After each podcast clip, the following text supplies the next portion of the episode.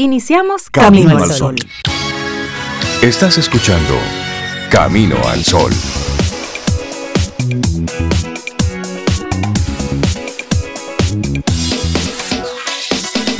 Muy buenos días, bienvenidos a Camino al Sol. Estamos a cuánto ya? A martes y es, bueno, día 2 de noviembre, año 2021. Buenos días, Cintia Ortiz, Sobeida Ramírez y a todos nuestros amigos Camino al Sol oyentes.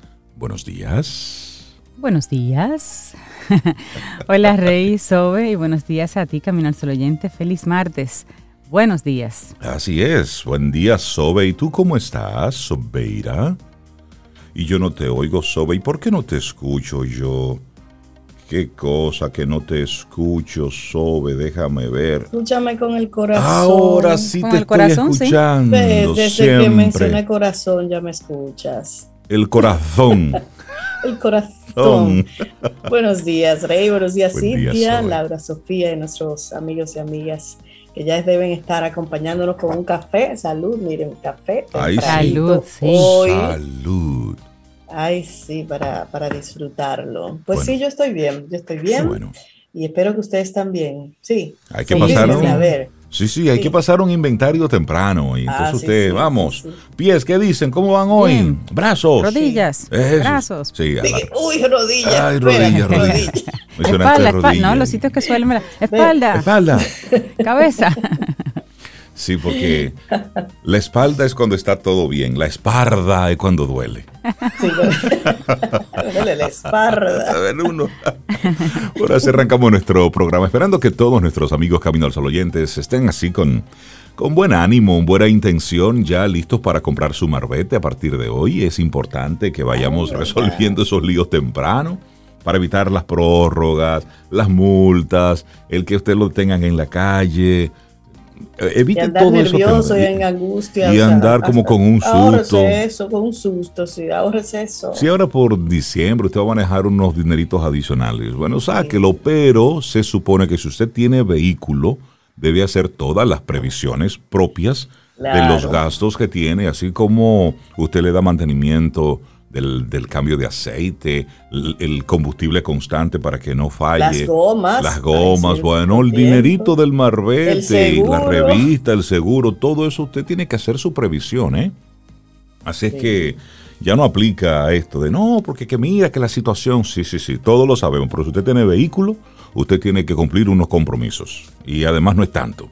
Saque esos dinerito y póngalo por ahí vaya haciendo supervisión chin a chin, quincena a quincena, mes a mes. Y lo hace, claro. Y lo hace. Ponga ahí una alcancía, el que se llame DGI, que se llame Marbete. Póngale nombre a eso, no importa, y vaya tirando ahí de 50 a 50, de 100 en 100.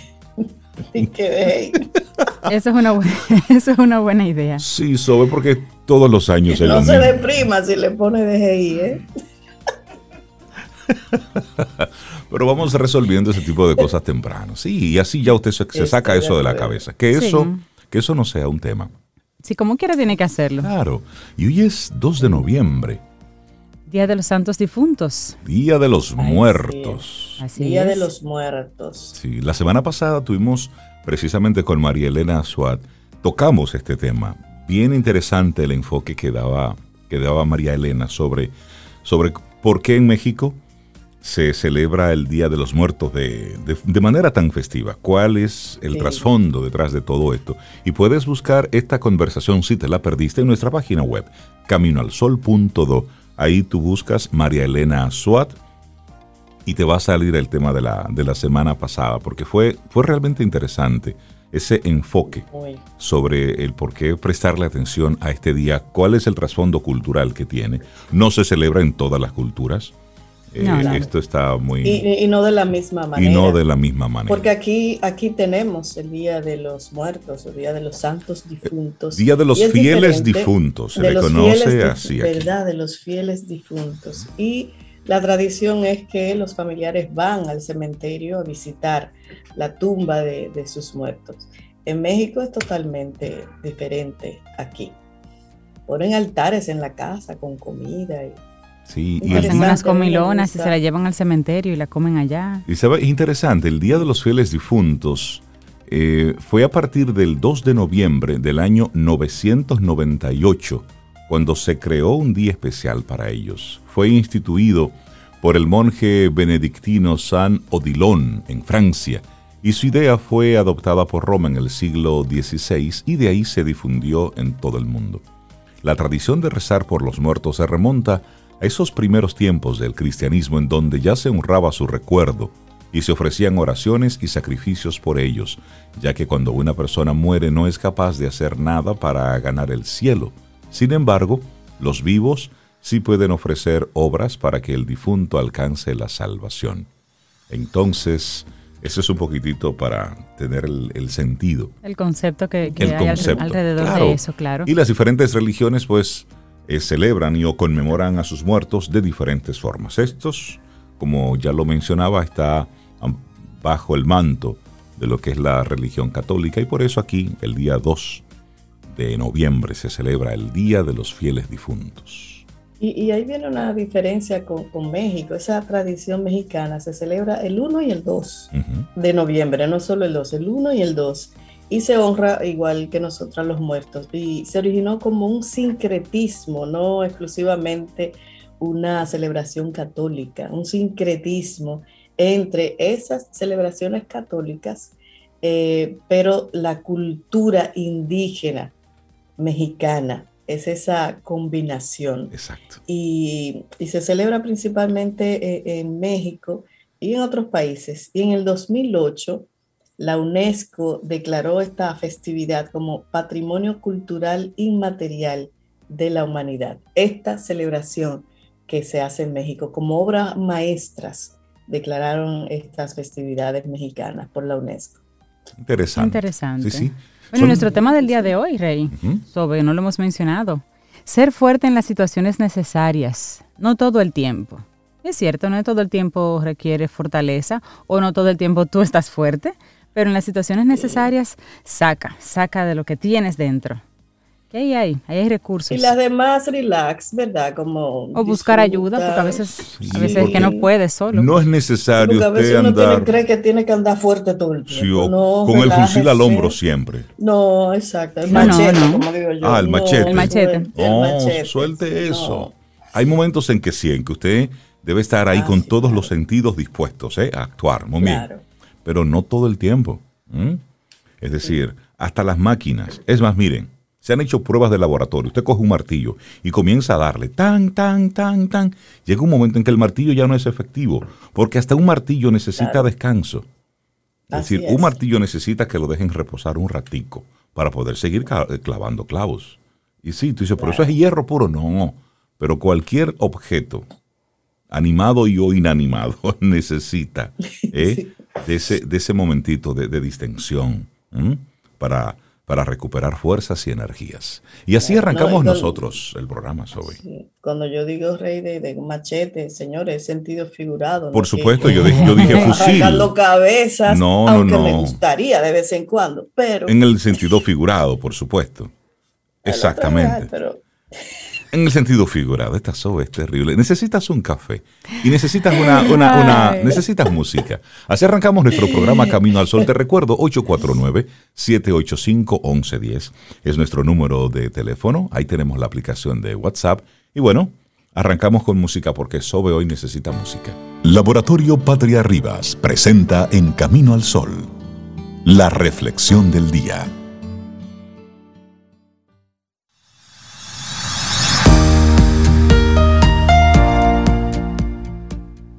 Nuestra siguiente frase es de Thomas Westworth, que dice, la fortaleza crece en proporción a la carga. Nuestra reflexión en esta mañana. Ya has aprendido a ser fuerte. Ahora te toca ser feliz. Ay, sí, aunque uno no lo crea, toca hacer eso. De alguna manera, las épocas de adversidad son escenarios en los que aprendemos a ser fuertes. Ahora bien, esa fortaleza no debe alzar muros ni alambradas, no hacernos olvidar que ahora también es un buen momento para ser felices. Al final llega un momento en que lo logras, aprendes a ser fuerte. La vida es maestra en este sentido y te enseña de varias formas a edificar una actitud incombustible. Entonces te dices a ti mismo que vas a poder con todo, que tienes recursos para afrontar cualquier tipo de adversidad, pero quizá estás olvidando de lo más importante, de que el tiempo no es solo un medio para lograr metas futuras, que ahora también te toca ser feliz. Y la felicidad no está en otro lugar, está en este, aquí mismo. La persona feliz no posterga su felicidad. La vida acontece ahora, siendo incertidumbre lo que vendrá después. Estas palabras del poeta Walt Whitman no pueden ser más acertadas e inspiradoras.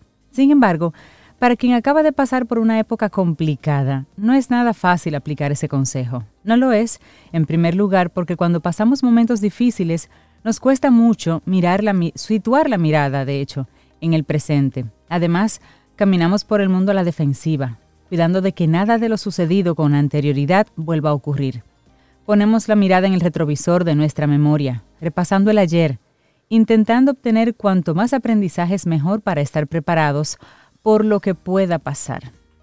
Por, el, por si acaso. Nos dedicamos a ello. y si has pasado por un episodio negativo, complejo, traumático, no te obsesiones con ser fuerte. Piensa en ser flexible. La tentación de ponerte a la defensiva puede ser muy grande la de protegerte para que nada levante la apostilla donde hubo una herida. El equilibrio cotidiano enseña cómo enseña en nuestras vivencias, nuestras relaciones, cada cosa que leemos y lo que descubrimos a cada instante. Sin embargo, hay un hecho en el que es bueno profundizar. Las personas que han pasado por un hecho traumático no siempre saben darse nuevas oportunidades para alcanzar la felicidad. Es como si salieran todos los días con un paraguas enorme, aunque nada anuncie que va a llover. Decía Antítenes, filósofo griego y fundador de la escuela cínica, que uno de nuestros propósitos debe ser hacer de nuestra alma una fortaleza inexpugnable. Ahora bien, ¿de qué nos sirve convertirnos en un muro regio e infranqueable? La luz rara vez pasa por una pared de piedra, Nada se ve a través de ella, y lo que es peor, su entrada es infranqueable para aquellos que deseen conocernos. Claro, y por tanto, quien se obsesiona con desarrollar una personalidad fuerte, a menudo lo que consigue es vivir siempre a la defensiva por el miedo a ser nuevamente herido. No es la mejor estrategia, porque la felicidad no armoniza con el miedo ni con quien acumula un exceso de mecanismos de defensa. Puedes ser feliz. Ahora sabes cuáles son tus prioridades vitales. Y desde que Martin Seligman asentara las bases de la psicología positiva en los años 90, las cosas no han cambiado mucho. Seguimos siendo testigos de ese florecimiento de las publicaciones en materia de autoayuda para ayudarnos y enseñarnos a ser felices. Abundan las caras amarillas, sonrientes, esos gurús que prometen darnos las claves para realizarnos como seres humanos. Quien ha pasado por hechos complicados y hasta traumáticos no siempre obtiene ayuda de esos libros o de esos manuales. Expertos en el tema, como los psicólogos Jerome Wakefield de la Universidad de Nueva York y Alan Orwitz de la Universidad Rogers, escribieron un libro titulado La pérdida de la tristeza. Y aquí nos hablan precisamente de aspectos muy interesantes relacionados con ese tema. Un ejemplo, al día de hoy, se prioriza en exceso la obligación de ser feliz, tanto es así que estos expertos señalan que estamos desvirtuando y dejando de lado nuestro repertorio emocional, realidades como la angustia, el miedo, la tristeza. Así, quien ha pasado por la adversidad acumula en mayor grado esos estados internos. Entonces, ¿cómo ser feliz entonces? ¿Qué pueden hacer estas personas para alcanzar el bienestar? Son preguntas que surgen. Así es, si la vida te ha hecho fuerte y ahora te toca ser feliz, Has pasado por diferentes tormentas, por cambios de sentido, a veces bruscos en tu recorrido vital. Y en efecto, mírate, te has convertido en alguien que debes ser, debes saber, ser fuerte. Sin embargo, en este material es bueno que te revises. Debes añadirle otras aleaciones, propiedades. Una de ellas, creo que esta es muy, muy importante. Flexibilidad. Esa es buena. Hay otra ser receptivo. Pero también hay otra más, aceptar el cambio. Esa es muy buena. Y luego, trabaja en tu apertura hacia lo que te rodea para seguir encontrándote y encontrando aquello que va contigo. Y aquí podemos hacer una analogía. Cuando hay un ciclón, ¿cuáles son los árboles que derrumban los vientos? Son los árboles grandes, fuertes y rígidos. Esos son los, que esos son los que arrancan de raíz. ¿Cuáles son los que sobreviven a todo eso? Bueno, los que son flexibles, los, que hasta se acuestan cuando viene la brisa, pero una vez pasa la brisa de ser fuerte, son, flexibles. Una vez pasa la tormenta, vuelven y se ponen derechito. ¿Mm? Y así va la vida. Así es. Bueno, eso que, que decías, ya para cerrar esto, en medio de ese sendero que tú explicabas, una clave que permitirá trabajar en tu felicidad. Ese componente es quizás el más importante y de él ya nos habló en su día Víctor Frankl en su célebre libro El hombre en busca de destino y nos referimos a hallar un propósito a nuestra vida, es darle un significado, una fuerza motivadora e intrínseca que encienda nuestras ilusiones. Y en eso es que necesitamos trabajar. Así es. Ya has aprendido a ser fuerte. Ahora te toca ser feliz, escrito por Valeria Sabater y ha sido nuestra reflexión aquí en Camino al Sol. Laboratorio Patria Rivas presentó En Camino al Sol la reflexión del día. Siente y disfruta de la vida. La vida. Camino al Sol. Camino al Sol.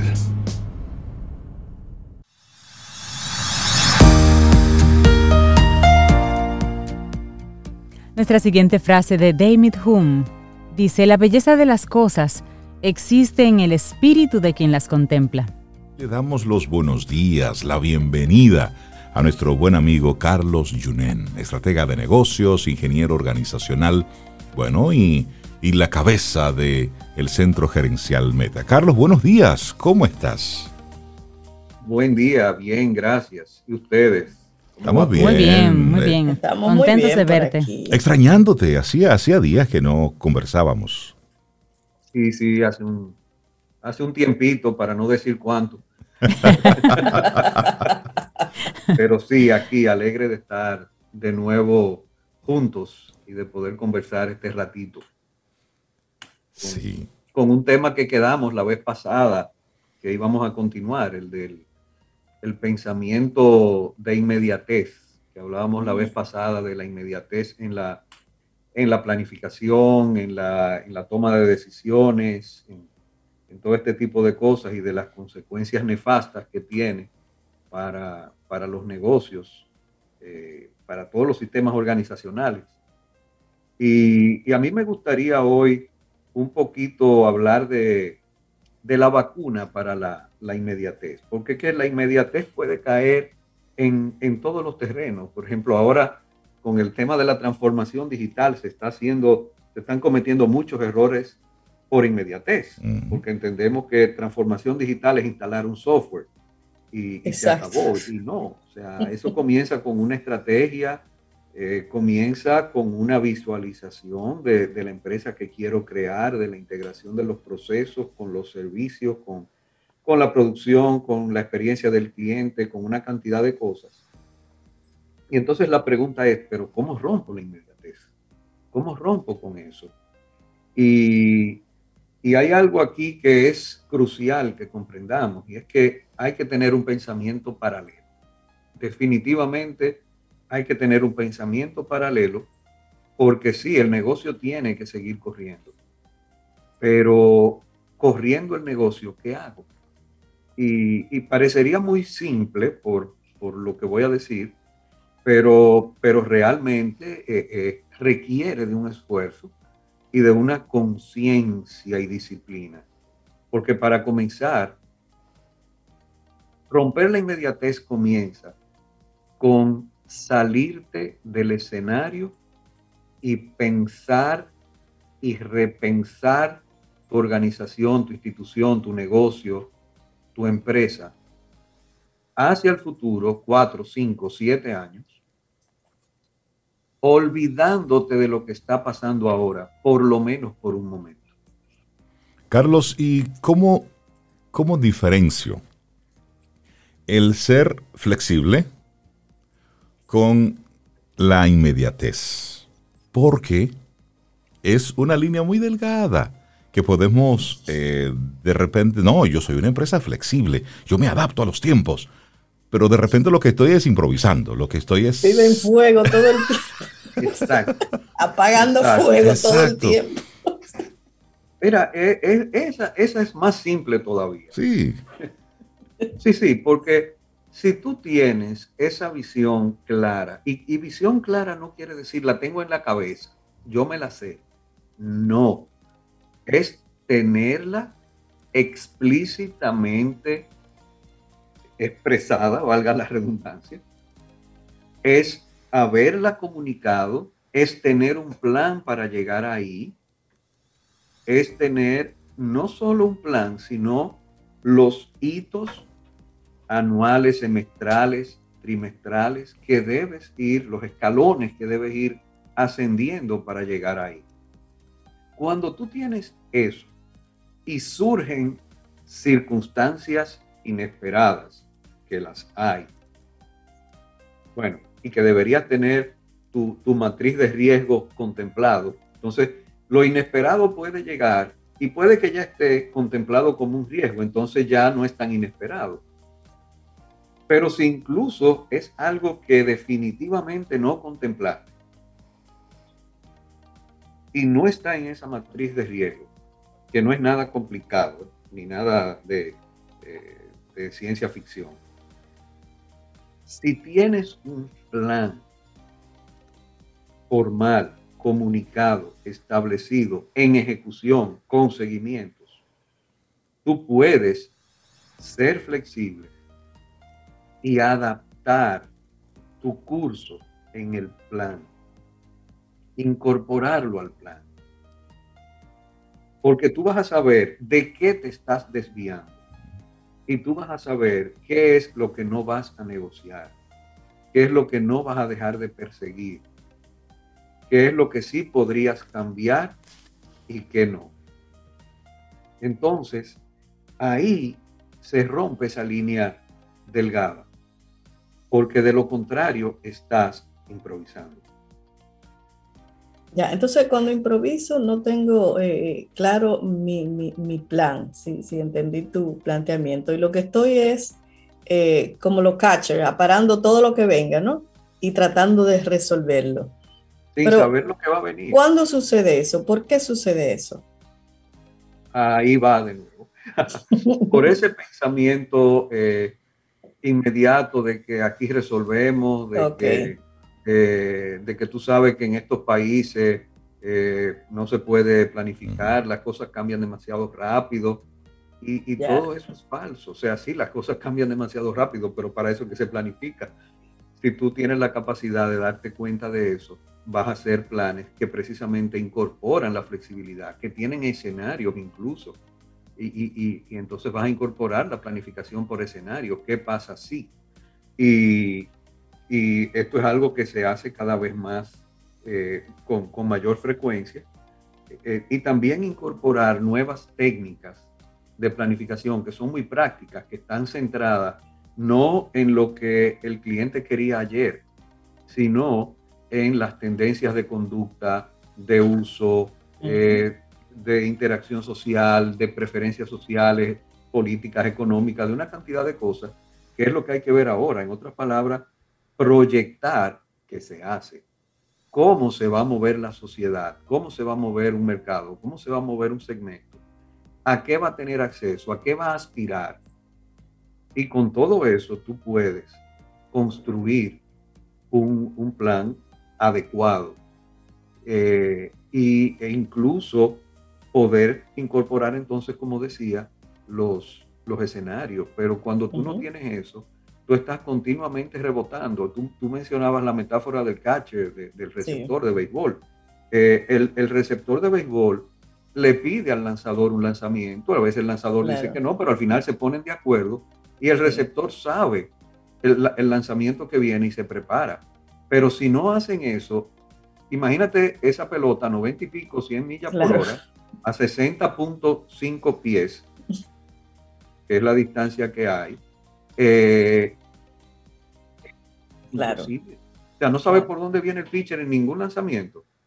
Eh, es imposible de, atrapar esa pelota. Carlos, ayer decía Paulo Herrera en su, en su segmento que este es un mundo raro, que estamos viviendo en un mundo raro.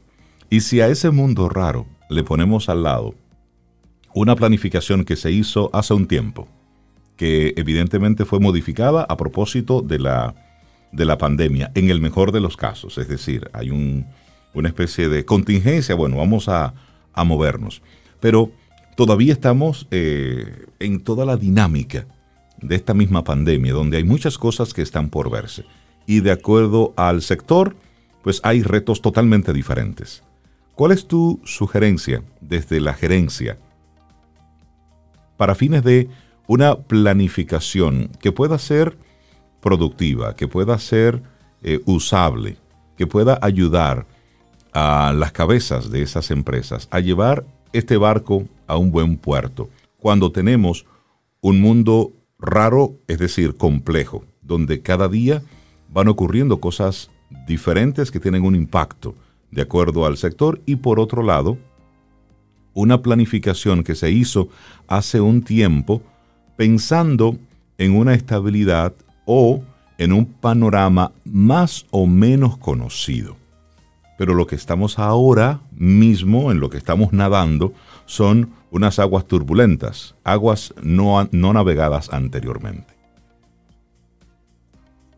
Mira, interesante. Lo primero es que quizás no turbulentas, pero siempre, siempre vamos a estar navegando aguas no navegadas antes o de lo contrario nos estamos devolviendo. Eh, claro, a veces se ponen turbulentas y esa turbulencia a veces llega más o menos avisada, a veces no. Ahora, eh, algo que yo repito continuamente con mis clientes y a mis clientes, el plan es un ser vivo. El plan no es un pedazo de papel no es una hoja electrónica, no es una presentación PowerPoint que está congelada en el tiempo. No.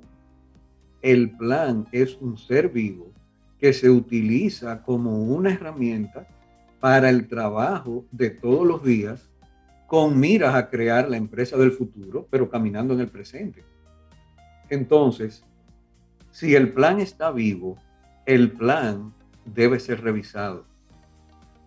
Pero como el plan es la herramienta de ejecución, tú vas a revisar el plan contra los resultados y contra las tendencias. Y cuando las cosas no vayan de acuerdo a lo, planeado, tú tienes que ver cuál es la causa real raíz de eso. ¿Fue que te equivocaste al planificar? ¿Es que no viste algo que venía? ¿Es que definitivamente cambió algo de manera radical? Entonces, vas aprendiendo, vas asentando el aprendizaje y vas ajustando. Pero lo importante es que tú sepas a dónde tú quieres llegar, hacia dónde tú estás navegando y que tengas esa disciplina de revisar continuamente tus resultados contra lo planificado, dónde estoy, contra dónde debería estar y hacia dónde voy y a veces yo le digo a mi cliente, hay momentos en que eso tú tienes que hacerlo semanal. Dice, tú estás loco. Depende, o sea, si el agua está muy turbulenta, tú tienes que hacerlo semanal. Lo mínimo que deberías hacerlo en situaciones como las que tenemos en el mundo de hoy es mensual y como mucho trimestral. Como mucho trimestral. Entonces, de esa manera el plan es un ser vivo una herramienta activa, práctica y que va evolucionando, que va adaptando para siempre apoyarte a llegar a donde tú decidiste y querías llegar. Interesante el planteamiento que, haces, Carlos, a propósito de, todo esto que, está, que es cierto, eh, aguas no navegadas por muchos, por nadie, esta pandemia, pero al mismo tiempo nos pone un reto.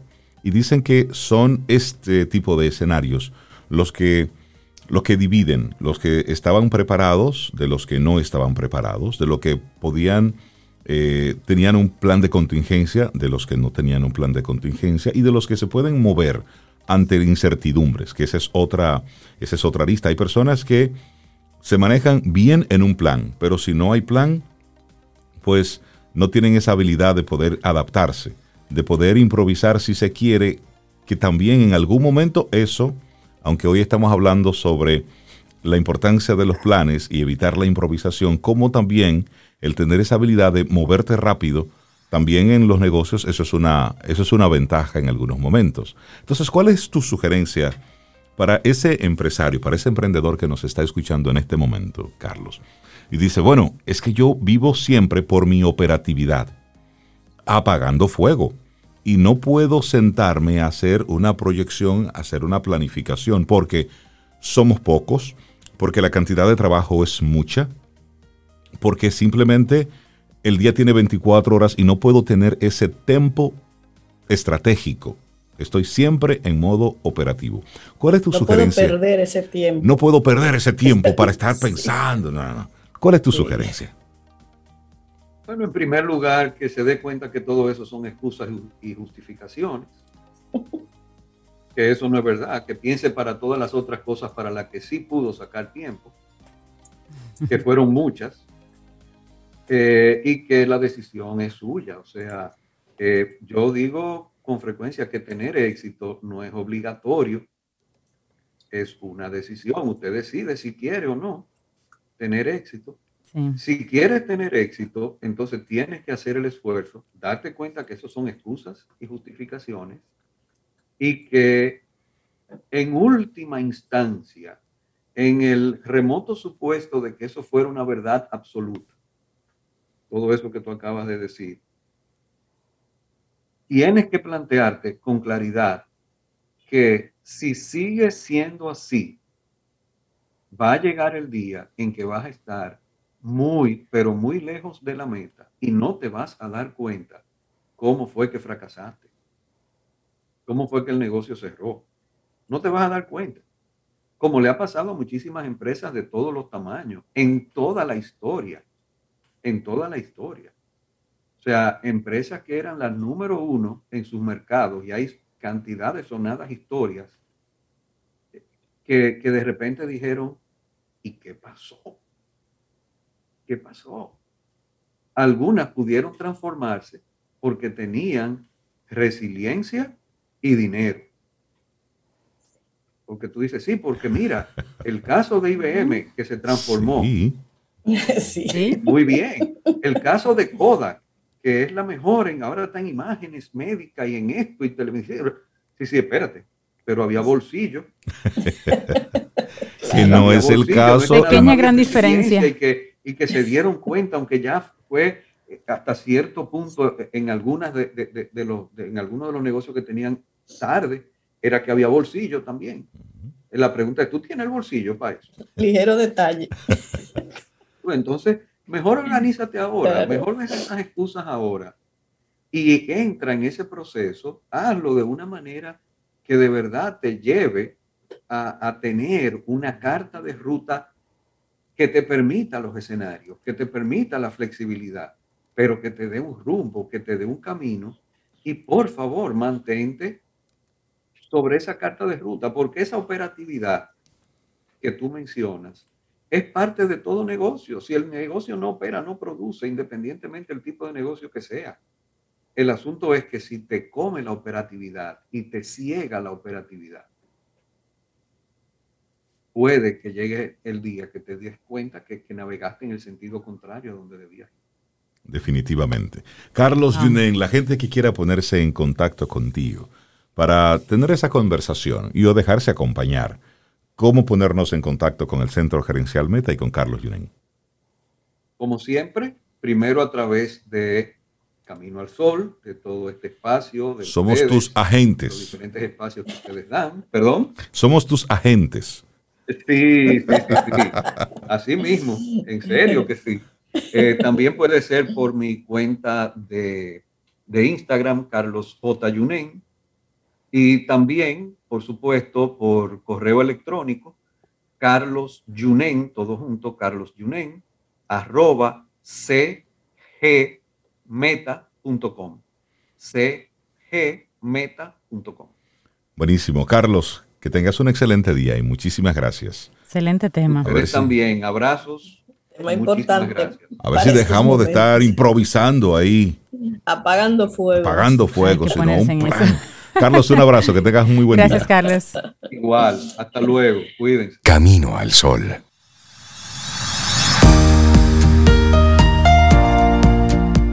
¿Y eres de los que tiene una mente despierta cuando se trata de aprender cosas nuevas?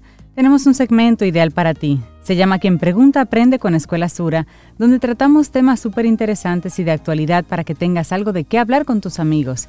Y esto gracias a Seguro Sura República Dominicana. Quien pregunta aprende con Escuela Sura.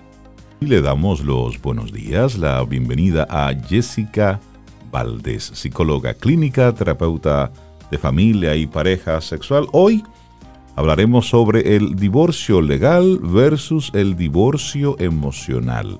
Jessica, buenos días, bienvenida. Buenos días, gracias a ustedes como siempre por la invitación. Eh, sí, hoy vamos a hablar del divorcio legal versus el divorcio emocional. No sé si a veces a ustedes les ha pasado escuchar que una pareja se divorcia y la gente dice, oh, pero también que se llevaban, pero ¿qué fue lo que pasó ahí? Yo no entiendo, fue de la noche a la mañana. Y un divorcio nunca es de la noche a la mañana. Cuando una pareja toma la decisión de divorciarse, ya tiene un tiempo viviendo por muchas cosas. Y eso es lo que se llama el divorcio emocional. Lo interesante es que el divorcio emocional no es algo que le ocurra a los dos miembros necesariamente al mismo tiempo. Mm. Puede haber uno de los miembros que se esté desconectando, que se esté produciendo un declive en la relación, distancia, ya no me encuentro igual, y el otro puede que no lo esté viendo o elige no verlo. Entonces se va produciendo bajo el mismo techo una desconexión. Y viene un día y uno de sus miembros te dice, hasta aquí, quiero el divorcio. Entonces muchas veces el otro, pero ¿y qué fue? ¿Qué pasó? Por eso a veces pasa también que hay alguien que dice, yo superé el divorcio primero que el otro. Claro, porque hay veces que el que ya venía divorciándose dentro del matrimonio, a la hora de firmar el papel, ya hizo el duelo y lo cerró. Entonces muchas personas empiezan a vivir el divorcio emocional después de haber firmado porque es cuando ya no tiene opción y dice, ¿y aquí qué fue lo que pasó? Entonces el divorcio emocional generalmente es eso, es esa separación, ese equilibrio que se va dando en una relación de pareja y que muchas veces genera dolor, tristeza, rabia. Por eso quizá mucha gente que nos está escuchando también dirá, ¿cómo yo sé si superé o no el divorcio emocional? Cuando tú has superado un divorcio emocional, ya tú no tienes atadura de rabia, de enojo, lo que, ni tristeza. Ya cuando hay un divorcio emocional superado, tú lo que tienes es nostalgia por lo vivido, aceptas la situación de vida que tú tienes, pero generalmente si yo me divorcié legalmente, pero sigo todavía con rabia, con enojo, con frustración, puede que emocionalmente todavía tú no te hayas separado de tu pareja. Oye, pero qué balde de agua fría. Y si una persona ha pasado por ese proceso, o sea, uno de los dos comenzó su proceso de divorcio emocional estando dentro de la pareja y el otro ni se ha dado por enterado, porque no cambia la actitud, no hay agresión, no hay ningún tipo de, de indicios, digamos, y al final le dice, mira, tú sabes que esto no puede seguir. ¿Tiene esta otra persona que está en la, dentro de la pareja alguna oportunidad de entender qué pasó y tal vez de resarcir y de que eso vuelva vuelva a posición anterior? Te diría, Cintia, que siempre hay indicios. Siempre hay indicios de un divorcio emocional. Ejemplo, cuando escuchamos pareja donde hay un miembro que te dice, eh, yo siento que estamos en rutina, yo necesito más. Cuando un miembro de la pareja te dice, yo quiero más, eh, tener más relaciones sexuales. Eh, cuando un miembro de la pareja te dice, pero vamos a hablar más de nosotros, todo viene en torno a los niños cuando una pareja de repente llega del trabajo y no quiere hablar y de repente vive malhumorado. Cuando están esas situaciones, que sí suele pasar, que el otro sigue quejándose, pero sigue ahí. Entonces el otro entiende que como se está quejando y sigue ahí, a eso no nada se le va a pasar. Hasta que un día ese otro dice, mira, hasta aquí llegamos, que ya yo no aguanto esto. Y sí viene ese momento donde el otro dice, pero ¿qué yo quiero hacer? ¿Pero qué yo puedo hacer? Pero llega un momento que cuando tú estás queriendo hacer, ya el otro está tan seguro de lo que quiere y tan desconectado que ya no quiere intentarlo. Por eso la importancia de que en una relación de pareja, cuando tu pareja te está comunicando señales de que no está cómodo, de que no hay cosas que no le agrada, que quieren rebustes, hay que poner oído a eso. Porque te está pidiendo algo, hay una necesidad. Igualmente pasa lo contrario, miembros de pareja que sí se da poco, pero pasa lo que tú decías, Cintia, que está, está viviendo cosas por dentro y ni se la dice al otro y está en su revolución interna y el otro ni se entera. Eso tampoco es justo para el otro porque tú no le das tiempo a luchar ni a defender su matrimonio, su relación de pareja. Por eso siempre es, intenta, importante la comunicación. Pero cuando el otro viene y te dice, yo me quiero separar, siempre a veces yo digo, el divorcio va a depender de si los dos querían, porque aún queriendo divorciarse no es un proceso fácil, porque nadie se casa para divorciarse. Y no siquiera cuando hablo de divorcio legal y de divorcio emocional, esto implica también para las parejas que están en unión libre, que aunque no han firmado un papel, tienen una relación en la que viven y sufren el mismo proceso que un matrimonio que ha firmado eh, un papel. O sea que es un momento duro, no es fácil. A veces también yo digo, a la gente dice por ahí, y fue que me dejaste de querer de la noche a la mañana. ¿Y qué fue lo que pasó? No, repito, no fue de la noche a la mañana. Pero cuando el otro miembro te pide una oportunidad, es justo intentarlo, es justo decirlo, pero también, y la gente lo intenta, ojo, pero hay otra vez que el otro dice, no merece la pena intentarlo. Jessica, conozco casos, más de uno, de personas que se han divorciado en papeles y vuelven y se casan. Es decir, se divorciaron legalmente, pero no se divorciaron emocionalmente. Ahí quedaba, ¿eh? Quedaba una cenicita por ahí, una no, Y, a veces funciona mejor que cuando estaban casados la primera vez. La primera vez. Y tengo caso de eso que conozco, muy cercano. muy, muy cercano. pasa mucho, Más, de lo que, más de lo que uno se imagina. Y yo creo que eso a veces pasa cuando la decisión de divorciarse fue porque ya yo no aguantaba más la situación, pero no se habló, no se dialogó y el amor seguía igual. Y después que bajaron las aguas, que se calmaron, concho, pero sí, pero vamos a intentarlo y a veces vuelve, a veces hay parejas que vuelven y después vuelven y se divorcian de nuevo. Porque hay veces que no vuelven por las razones adecuadas, a veces duelen porque no sé vivir, no sé encontrarme sin esa otra persona, pero generalmente cuando esos divorcios vuelven es porque quizá fue algo de, mira, no aguanto más, rápido. Por eso muchas parejas también, antes de divorciarse, se recomienda también a veces un proceso de separación, para separarse, para tomar distancia, para digerir, para ver cómo lo llevamos antes de un divorcio. Aunque también escucho mucha gente que dice, no, no, no, si ya no vamos a separar, mejor divorciarse, porque yo no quiero en eso de separación sí. A veces las separaciones funcionan hasta porque el otro la necesita. A veces el otro te dice, mira, ahora mismo no es divorciarme lo que quiero. Lo que quiero es un espacio. Y si tú quieres salvar tu relación, podrías darle una oportunidad. Yo siempre digo, las separaciones también pueden tener reglas, porque podemos decidir separarnos con ciertas reglas de no, no, estar con otra persona, de no inmiscuirme en tu vida mientras estemos separados, o al revés, que tú vengas, eso depende. Pero se da de todo. Y un dato muy curioso, Reinaldo, que yo siempre comparto, sobre Cintia que estadísticamente siempre que una pareja eh, tenga un proceso de divorcio y dice que se va a divorciar y se divorcia, viene y tiene una recaída sexual de volver a conectar, aunque vuelva. ¿Por qué? Porque llega muchas veces a pasar que es de verdad cuando tú tienes esa separación, vuelvan a conectar, pero es de verdad que, que, esto no se va a dar, y es de verdad que, que no, y vuelve y tal, y es como ese sello, como que a veces la gente no se da cuenta, y si alguien está identificado con lo que estoy diciendo, quizás yo le diría hoy que muchas veces en ese reencuentro es como que tú le pones el sello, ya esto se acabó, sea, ya, ya esto. Generalmente le puedo apostar a ustedes que todo el que pasó por un divorcio, luego de un divorcio volvió y tuvo una relación sexual con la persona que se divorció. Ahí en el interior. Bueno, para, para reconfirmar, para reconfirmar, a ver si de verdad, a ver si de verdad.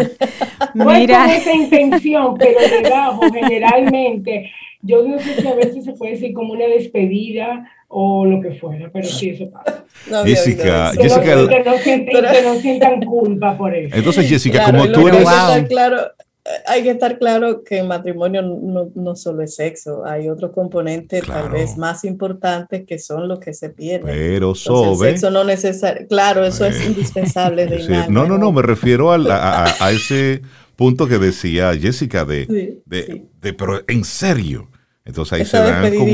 Exacto. Entonces, como, como Jessica es psicóloga clínica, es terapeuta de familia, pareja y sexual, pues Jessica, la gente que quisiera algún tipo de acompañamiento. Con este temita. Con este tema. Eh, muy estoy abierta, invito a todo el que está pasando por esta situación que sí que pida ayuda, porque superar un divorcio no es fácil. Eh, pueden contactarme al 829 850-1812 o en las redes en Instagram en jessicavaldesm.gmail.com. Y quiero rescatar antes de irme algo que decía sobre la palabra. El sexo en un matrimonio, en una relación, es indispensable. Si no son dos mejores amiguitos viviendo bajo un mismo techo. El amor no lo es todo para que un matrimonio se sostenga, pero en donde no hay sexo, no hay una relación de pareja. Lo dijo, lo dijo, ella. Y ella es psicóloga clínica. ella sabe de lo que está hablando. Así es. Sí. Un gran abrazo, Jessica. Gracias por tu tema. BBF Gracias a ustedes por la invitación. Que tengas excelente día, Jessica. Un abrazo. Ten un buen día. Un buen despertar. Hola. Esto es Camino al Sol. Camino al Sol.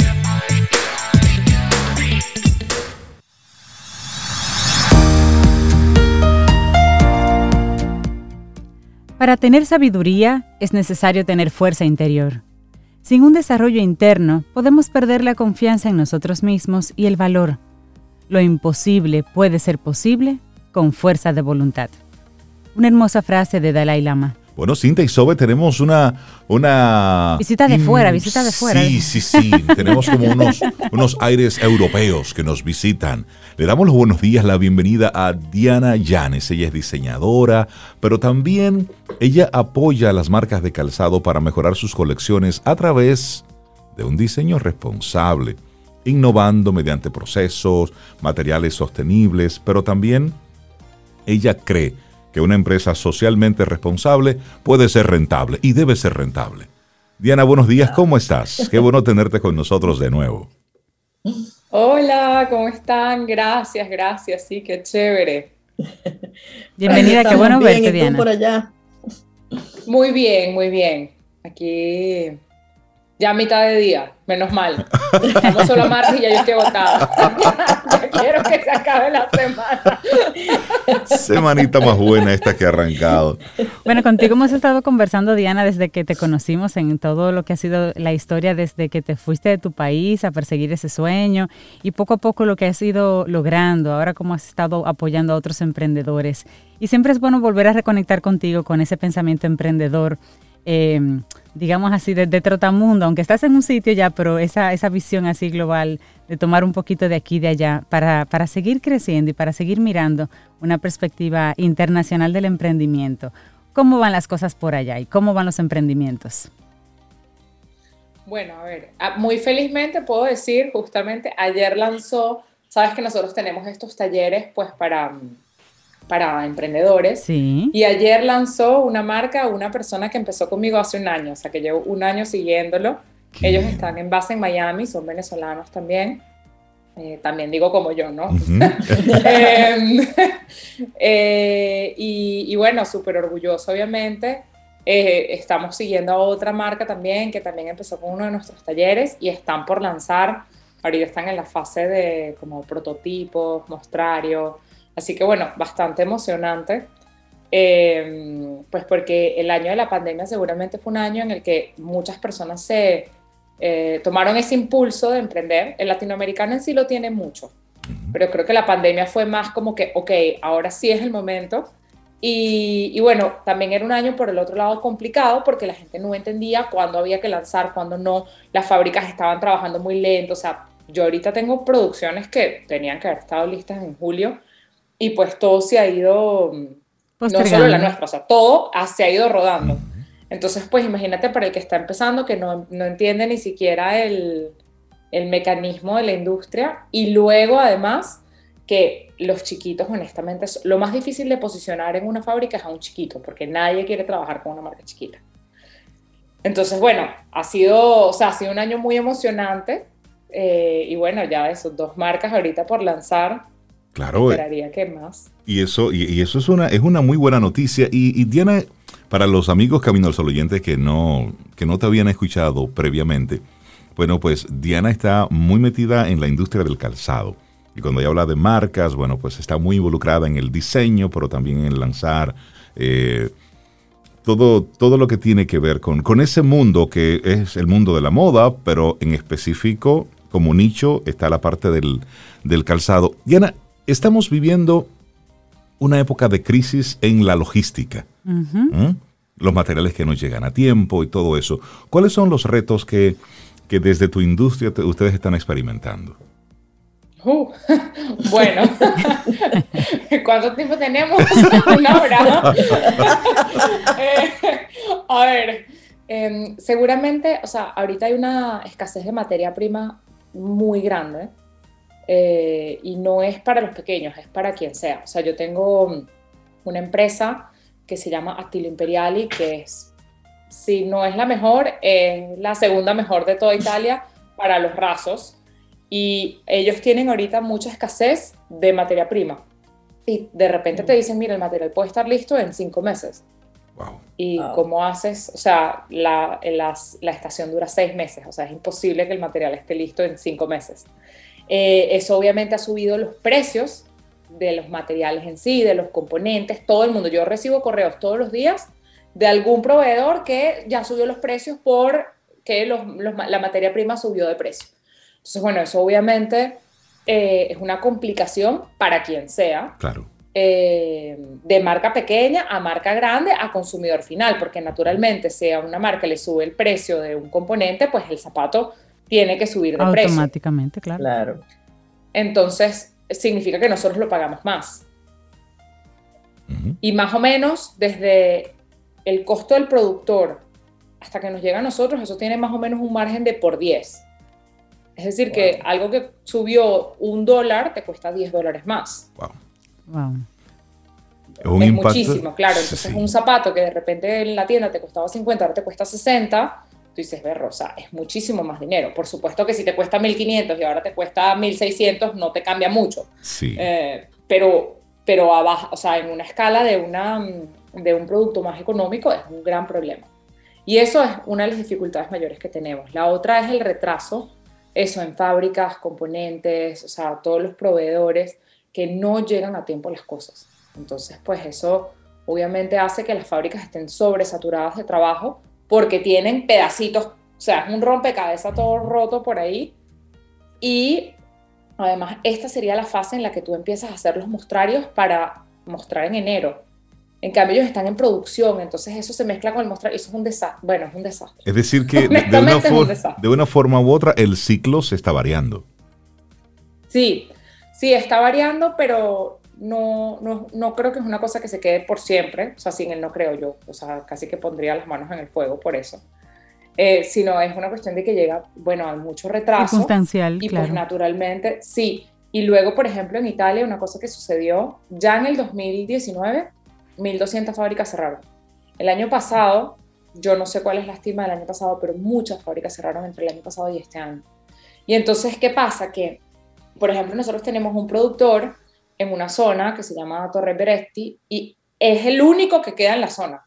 Es decir, que todos los que estaban a su alrededor, que cerraron, le pasaron el trabajo a él. Entonces, este señor no tiene mano de obra suficiente, pero tiene demasiado trabajo, entonces no saben cómo organizarse. O sea, bueno y bajo esas circunstancias, Diana, ¿cómo sobrevive un emprendedor, una emprendedora? Desde el mundo de la moda y del... Claro, ahí es donde la tecnología en verdad te puede ayudar mucho. Nosotros, por ejemplo, lo que le estamos ofreciendo a nuestros clientes, que además es mucho más sostenible, son los renders 3D.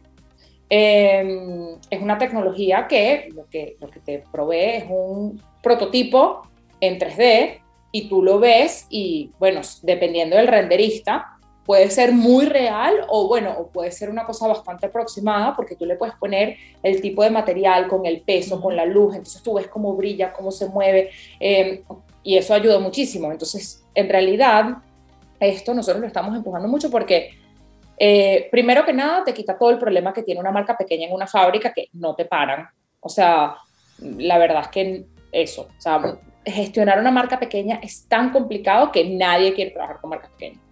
Y si no, cuesta mucho. Entonces, te quita todo el problema de tener que pelear con el productor y con los proveedores que quizás te dicen, mira, es que nuestro mínimo son 400 suelas. Exacto. es que a mí me sirven dos. o sea, ¿qué hago con las otras 398? Em, y luego, tú puedes trabajar, que eso a mí me encanta, pero puedes trabajar con personas de todo el mundo. Nosotros tenemos un renderista, un renderista en Pakistán, uno en la India, uno en Costa Rica, uno en Venezuela. O sea, tú tienes un equipo multicultural a cero kilómetros. Es decir, que más sostenible que eso es imposible. Y luego cuando tú haces muestras, tú tienes, no sé, ponte, yo trabajo casi todo el mundo con proveedores en Italia, ¿no? Pero tú tienes 20 componentes en un zapato, son 20 camiones, o sea, 20 envíos que tienes que hacer para recibir esos 20 componentes. Y luego, eh, de repente, la marca está en Singapur, pero su showroom está en Londres y luego tienen a un representante en París. Entonces tú tienes que hacer tres envíos para tres sitios distintos.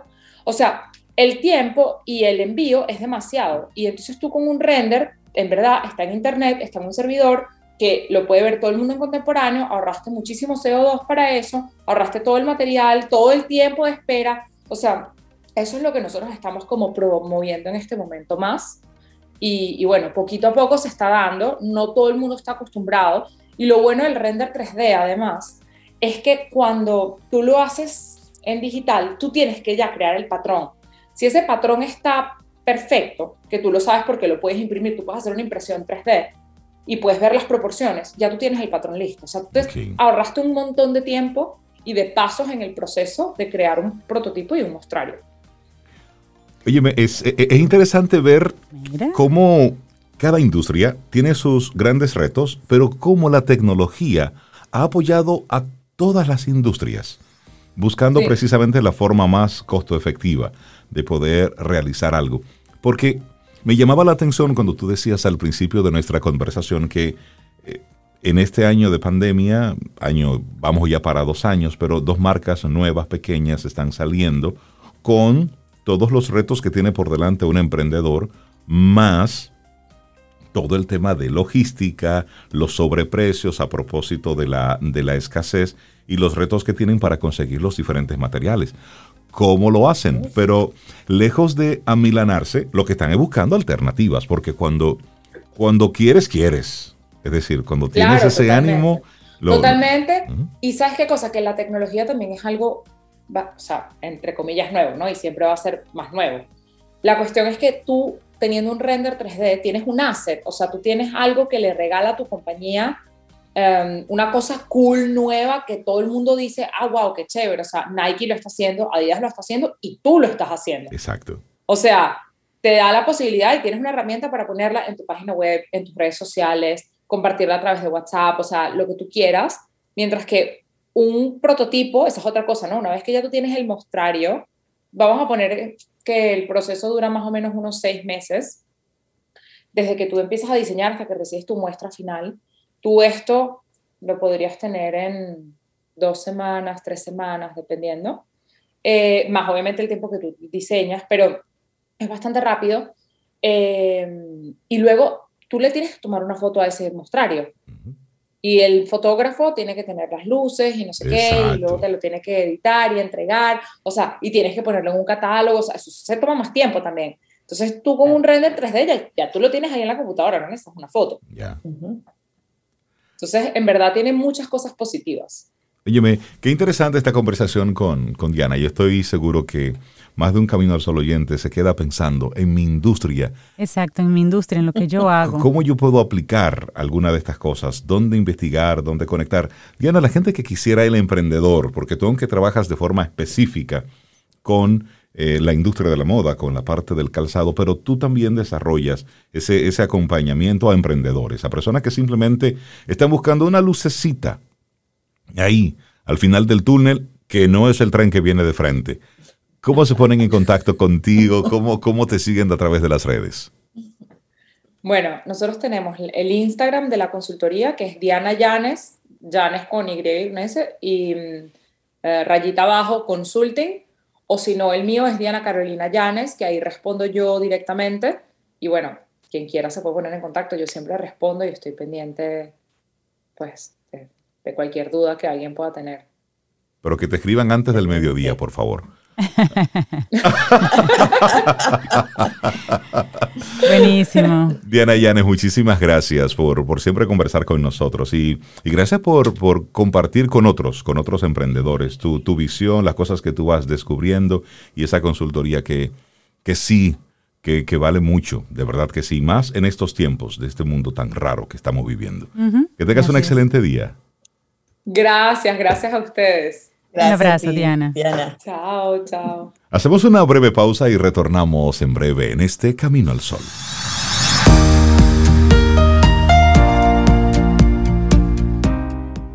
El mundo es el gran gimnasio al que llegamos para hacernos fuertes. Una frase de Swami Vivekananda.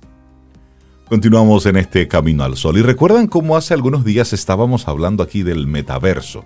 ¿Recuerdan que estábamos profundizando un poco sobre el tema. Bueno, y después a los pocos días, pues Facebook cambia de nombre y se llama Meta.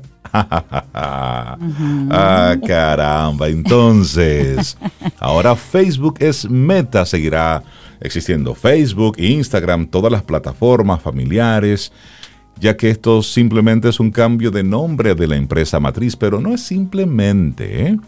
El nuevo nombre también invita a las personas a participar en su próximo capítulo, un viaje en 3D hacia el metaverso, que la compañía Facebook y Mark Zuckerberg pues lo ve como el futuro de Internet.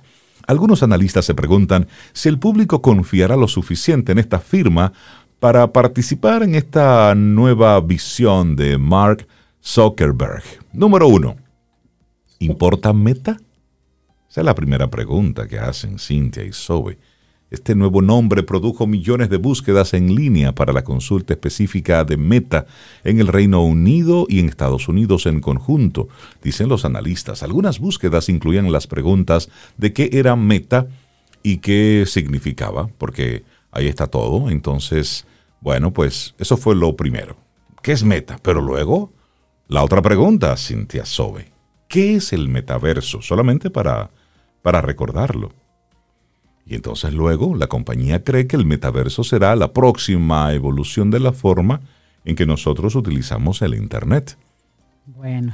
en ese futuro, oigan esto, te podrás teletransportar instantáneamente como un holograma para estar en la oficina sin tener que desplazarte podrás estar en un concierto con tus amigos en las, o estar en la sala de tus padres para ponerte al día sin tener que desplazarte. Lo que estará allá eso me gusta. será una especie de holograma. Ay, eso me gusta. Ah, eso, ¿Te gusta? Eso te gusta. Sí, de transportarme así, sí, sí, eso me gusta. Un holograma no Estar en dos lugares.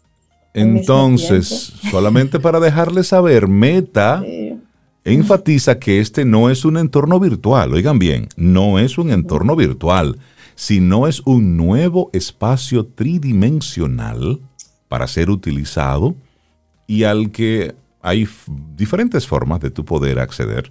¿Cómo vas a entrar ahí? Bueno, con gafas de realidad aumentada para estar presente en el mundo físico, realidad virtual para estar completamente inmerso teléfonos, computadoras para saltar desde las plataformas que ya existen. Así es que es un espacio virtual, social, en 3D, donde pueden compartir experiencias inmersivas o la lía eh, con otras personas, incluso cuando no pueden estar juntos en persona y hacer cosas juntos que no podrían hacer en el mundo físico. Ustedes están escuchando todo esto. Sí, sí, sí, escuchando y poniéndonos en posición y esperando que eso se desarrolle y sea una realidad. y hay una, tercera, hay una tercera pregunta, Cintia y Zoe. A ver. ¿Funcionará? Esa es la otra pregunta que están haciendo. Entonces. Después de eso hablamos. Después de esa pregunta hablamos. Bueno, en un artículo en The Times, el analista de tecnología Benedict Evans eh, caracterizó la motivación de Facebook de esta manera. Si hay algo después de los teléfonos inteligentes, Facebook quiere ser propietario y no inquilino. Pero le han llovido las críticas, Rey, Cintia, a Mark Zuckerberg. Pero con, todo. Este cambio, cambio de nombre. Es que probablemente la empresa de Mark Zuckerberg es ahora mismo la compañía bajo mayor presión del mundo. La tienen ahí, mira, en observación. y muchos ven este cambio como un intento de lavado de imagen. Ay, mamacita. Luego de las duras semanas en que ha sido criticado por la filtración de los archivos de Facebook. ¿Se acuerdan? Que según la responsable, la ex empleada Frances Haugen, expone que la empresa puso repetidamente el crecimiento por encima de la seguridad de sus usuarios. Y ahí, como dije, le han llovido las críticas ha estado a este Mark Zuckerberg. De juicio en juicio y mucho sentado ahí en el banquillo. Miren, una noticia que sucedió en el día de ayer, por la diferencia horaria, es todavía noticia muy, muy reciente, y es que muere a los 100 años de edad Aaron Beck. Este señor es considerado el pionero de la terapia cognitivo-conductual. Su nombre aparece y aparecerá en los libros de texto relacionados con psicología por muchos años. El psicólogo psiquiatra norteamericano Aaron Beck, considerado el padre de la terapia cognitivo-conductual, murió ayer a los 100 años de edad. Él falleció, y esto lo informó el Instituto Beck para la Terapia Cognitivo-Conductual, que es un instituto que él fundó junto a su hija. La TCC, que es como se le dice a la terapia cognitivo-conductual, originalmente se desarrolló para tratar la depresión, y tiene el objetivo de cambiar la forma de pensar de las personas para modificar su comportamiento y mejorar cómo se sienten en el día a día. El trabajo de este señor de Beck se considera de enorme influencia en esa rama de la ciencia. Publicó cientos de artículos y 25 libros en su carrera, es decir, un gran hombre. En un comunicado su hija dijo que de alguna forma, su padre transformó el campo de la salud mental con sus hallazgos y añadió que ambos superaron sus expectativas con el trabajo del instituto que fundaron juntos. Y básicamente, él, bueno, estudió en la Universidad Brown, en su ciudad natal, en Rhode Island, y posteriormente obtuvo un grado médico en Yale. Viene de padres inmigrantes rusos judíos, este señor, y básicamente su técnica se hizo muy popular en la década de los 90 estaba muy, muy, muy extendida. Y a diferencia de otras terapias, esta terapia que él inventó de alguna forma, se centra en los problemas actuales del paciente para mejorar sus perspectivas del día a día. Este, esto es muy relevante. Además, eh, en los últimos días estamos viendo muchos temas de de depresión, la salud mental vuelve a, vuelve a ser noticia. Así es. Así que la, historia y los escritos de, este señor podemos ir ampliando durante el transcurso de la semana para que este tema también, la depresión y, la salud mental, eh, lo pongamos aquí en la mesa en Camino al Sol. Son las 8.53 minutos. Hacemos una breve pausa y retornamos en breve. Queda más todavía de Camino al Sol.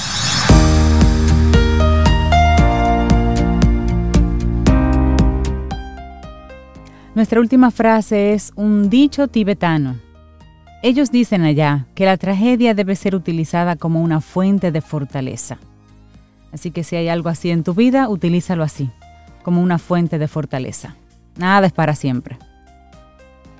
Nada es para siempre y de todo esto ninguno va a salir vivo. Así es que lo que tenemos es nuestro hoy.